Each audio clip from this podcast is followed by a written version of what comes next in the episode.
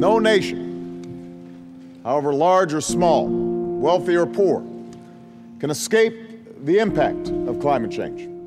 The question before me as a policymaker is, if we ban all carbon emissions in the United States, will it change the dramatic changes in climate and these dramatic weather impacts that we're now reading about? And anyone who says that we will is not being truthful. Brazil's lack of housing is nothing new, particularly in cities like Sao Paulo. But over the last few years, a rise in real estate prices has made the situation even worse. Fight, fight,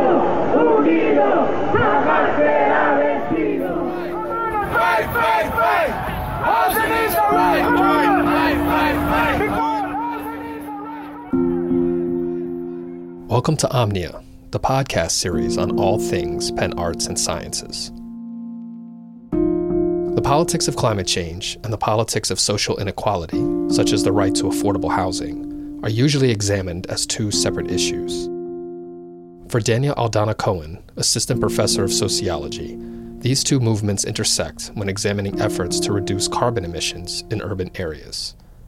Cohen has conducted research in cities such as São Paulo and New York, and argues that to be effective, climate policy needs to be equitable.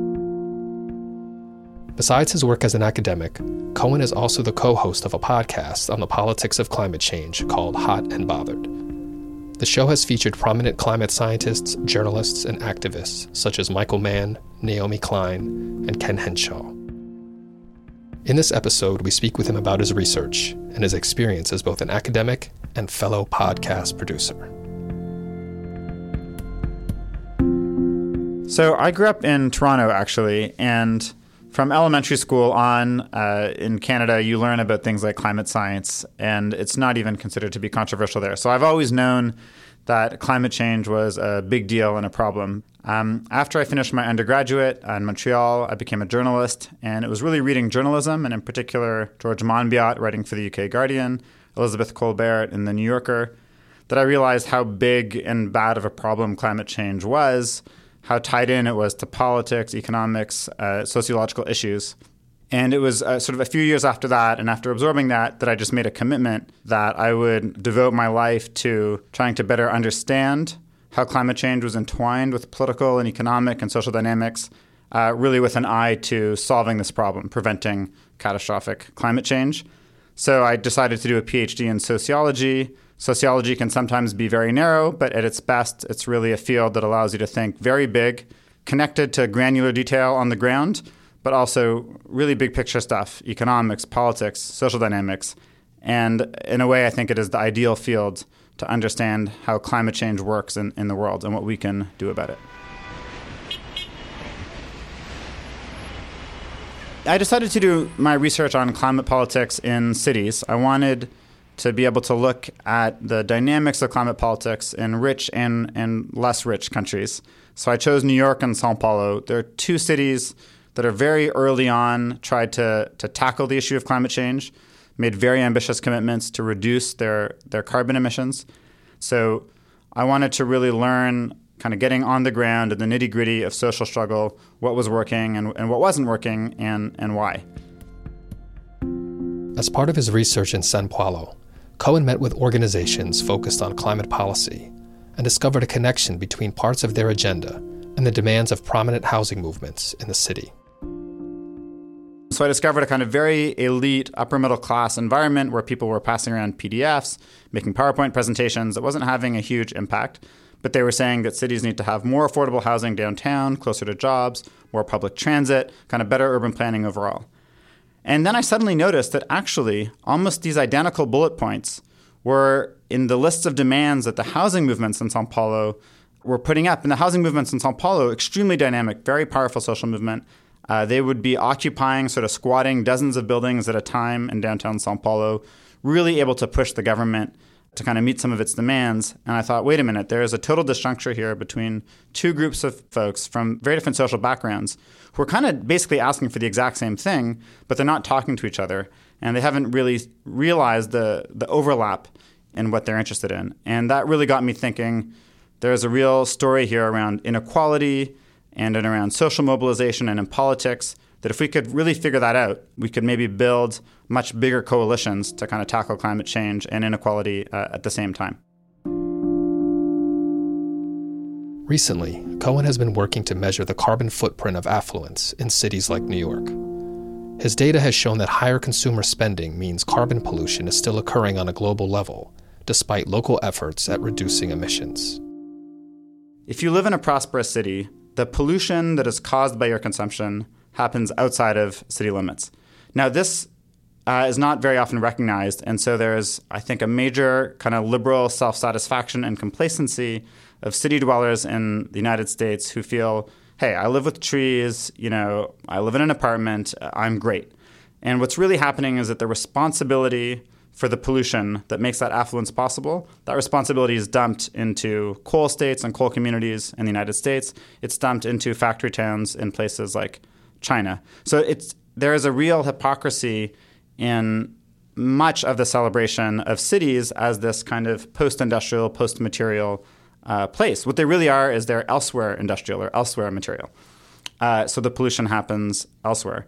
Now, one of the things I've been working on recently is on a much more sophisticated carbon footprint studies that really quantify the carbon footprint of affluence, and so that we can see that cities are not, in fact, snow globes, and that very affluent urban areas, even if they're very dense, even if they have subways, even if you walk to work, the nature, the patterns of consumer spending in those places cause a huge amount of carbon pollution, but that it occurs elsewhere. So again, when you think about cities and social factors in terms of the global economy, the fact that the economy is global, that flows are global, you really, I think, get a more nuanced understanding of what is the contribution of urban living to fighting climate change. And once again, what you find is that mixed income communities with a lot of affordable housing, with access to good public services, with good public transportation, those are the areas that really have the lowest carbon footprints. And those really need to be the model for what we think of as the low carbon city.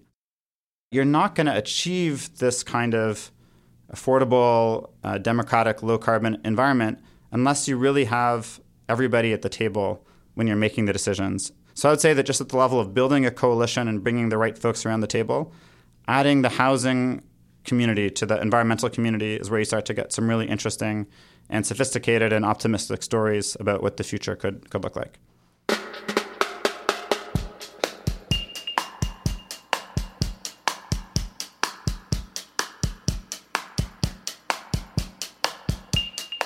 Hey, Kate. Hey, Daniel. Welcome to episode 5 of Hot and Bothered, a podcast on the politics of climate change for the 99%. So a couple of years ago, I had what I thought was a great idea to start a podcast about climate politics. I reached out to my friend Kate Aronoff, who is a journalist who works on climate issues and other social and political issues. And we both agreed that there was a real need to make an effort to combine two conversations, one about social and political inequality and the other one about climate change. And we came up with this idea to have a podcast, to call it Hot and Bothered, try to make it a bit fun, and really have a conversation about climate change. We call it a climate podcast for the 99%. One of the commitments we had in the podcast is to combine two different pieces that don't often go together.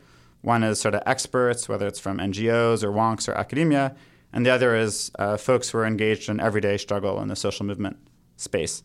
And a podcast is kind of cool because you could have an episode, and we've had a few where you have, let's say, a report from Standing Rock, where there's been this big battle over the Dakota Access Pipeline, report from Standing Rock, and then here on a slightly different topic, a conversation about energy policy more broadly or about climate science or something like that.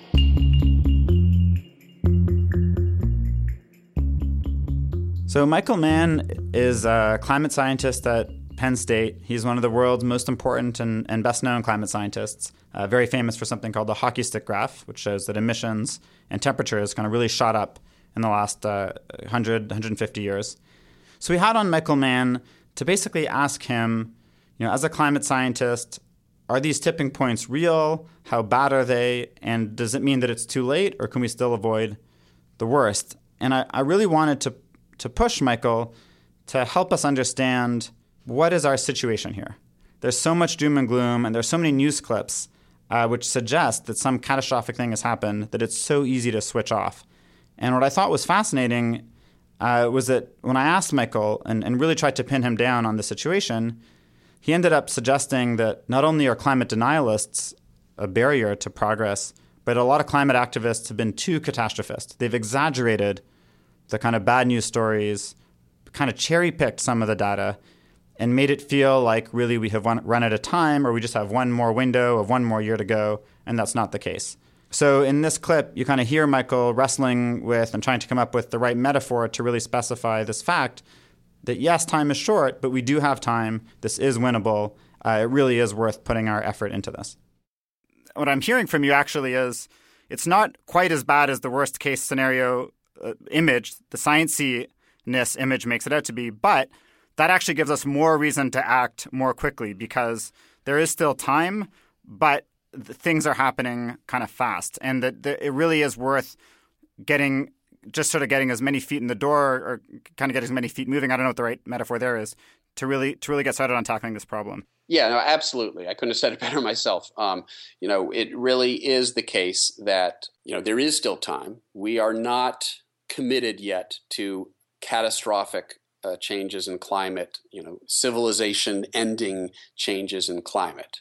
But the window of opportunity to avert catastrophic climate change is shrinking. And if you just look at the mainstream science, it's enough to tell us that the cost of inaction, of not doing something right now, is far greater than any reasonable estimated costs of action. So it just makes no sense at all for us not to be incentivizing renewable energy and non-carbon energy and transitioning as rapidly as possible away from a fossil fuel global economy because the cost of not doing that is far greater than any cost of shifting our energy production system.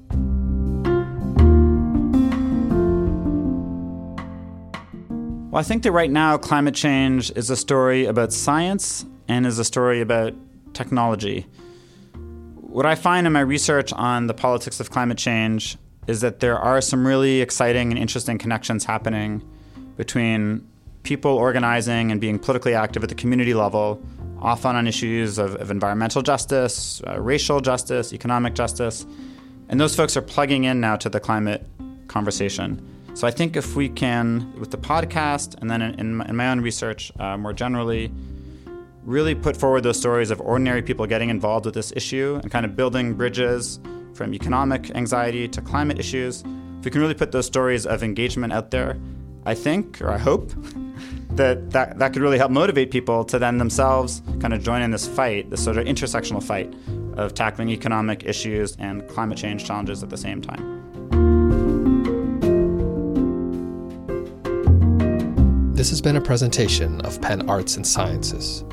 Special thanks to Daniel Aldana Cohen from the Department of Sociology. To listen to previous episodes of the Omnia podcast, visit our website, or subscribe to the Omnia podcast by Penn Arts and Sciences on iTunes.